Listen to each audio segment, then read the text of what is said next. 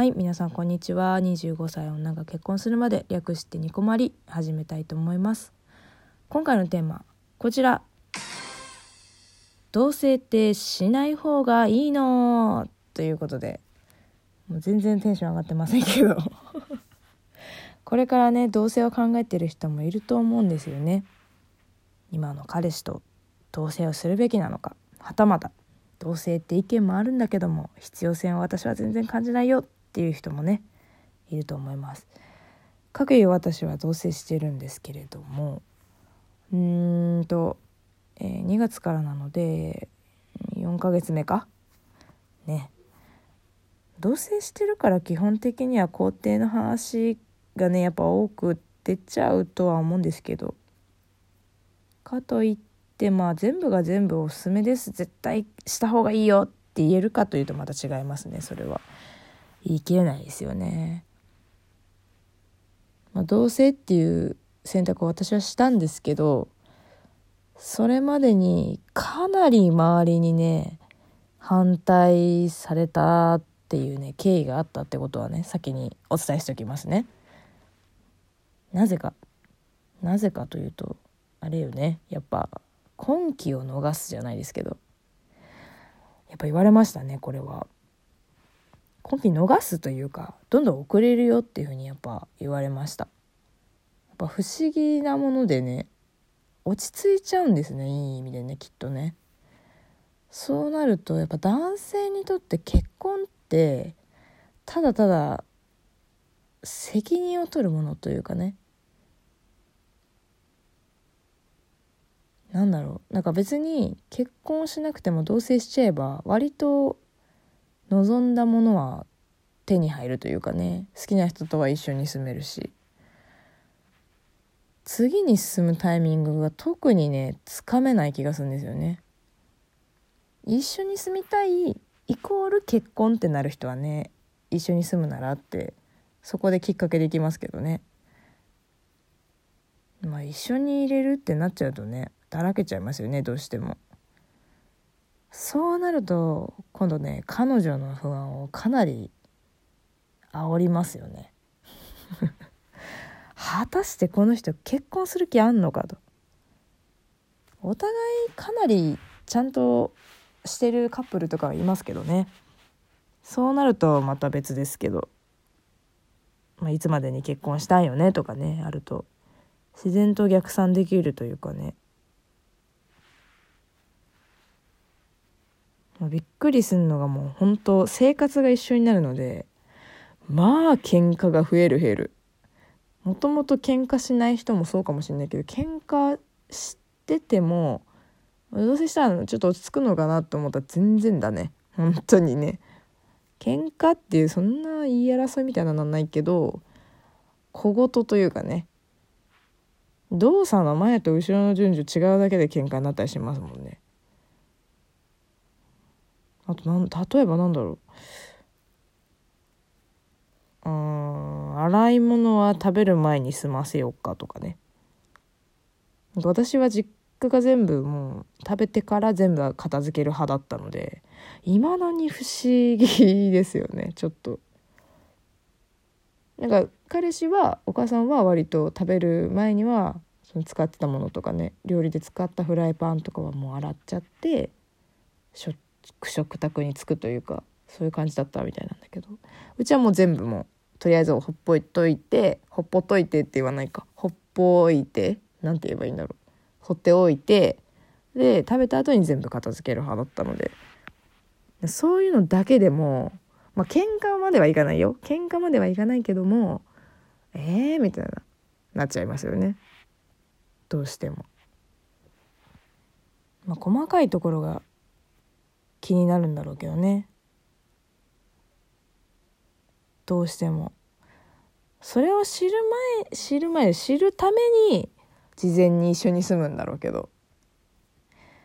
メリットとしてはそういう模擬体験じゃないけど今後の予想今後の生活の予想とかができるからっていうのはあるかもしれないですよね。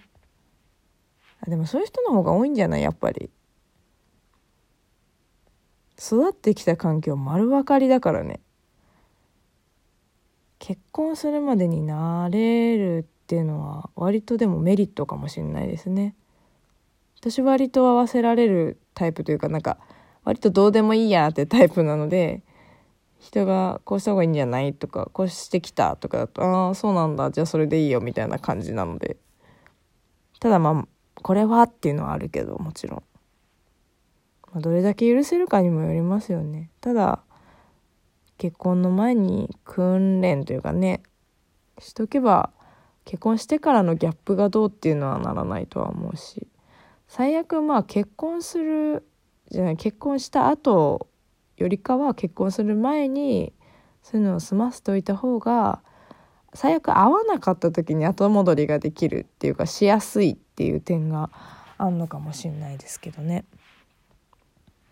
まあ、メリットはみんな思うというか思いつくように一緒にいられるってことと安心するっていうところとまああとは言うなら目標を持ってお金を貯めやすいっていうのがいっぱいにあるのかなと思いますけど。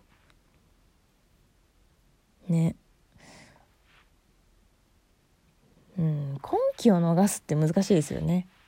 それはやっぱり期間を設けるっていうのが一番打開策らしいですよ。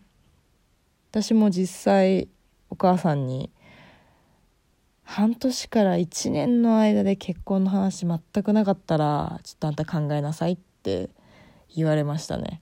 あの別れなくてもいいんだけどちょっと同棲っていうのをちょっと改めて考えた方がいいと思うっていうのをやっぱ言われましたね。あとは家事ですねきっと。家事の分担って結構大事ですね。私割と彼氏が本当にできた人なのでやってくれるんですけどそれめちゃくちゃ大事です本当に。なんかいやいややるっていうのも違うしねいいよって言ってくれる人って本当大事ですよね。まあなので暮らしてみて思ったことを考えるとやっぱルールってしっかり作るべきなのかななんて思っちゃいますよね。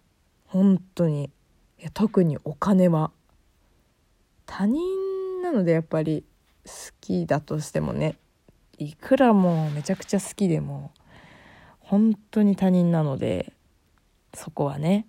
細かく本当ルール化すんのが平等でいいですね。どれぐらいそれに付き合ってくれるかにもよると思うんですけど。頭痛くなりそうなぐらいですよ本当に。まあでもそれぐらいやった方がいいと思いますけどね。どうしてもどれぐらい自分が払えてどんな風にやりくりしていくのかっていうのはすごく大事ですよね。どれぐらい貯めていくか。食費はどれぐらいでやっていくかとか、まあ、食費は別に最悪同棲してる人でやってない人とかはいると思うけど。共有してるっていうかね。私はしてますね。いくらのお金の中でご飯は買うご飯は買うというか材料費というかね。買うっていうのは決めてるし。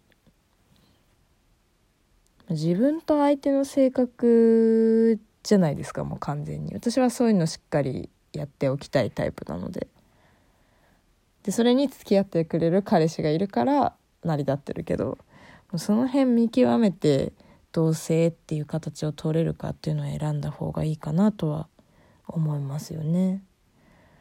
まあ、ではね今回はこの辺にしたいかなと思うんですけど同棲についてね今回話しましたね。まあでも今結構デメリットの話をしちゃったんですけどいやいやいやと待ってと。いや同棲して楽しいことたくさんあるからっていう人もまあいたと思うんですよ今ね。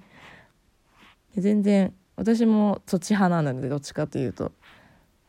やっぱり一人の時間あまりいらないタイプだとね割とそう思う人もいるでしょうけどね。私もほんとそれなのでまあ、例えばね同棲してますよって人とかはね例えば一緒にやって楽しかったことこれが楽しかったとかねもしあれば教えていただけたらななんて思います。よければねツイッターとかね、まあ、今質問箱とかも設置してますけどよければそちらの方にも反応をくださればと思います。はいでは次回もお会いしましょう。25歳でした。またね。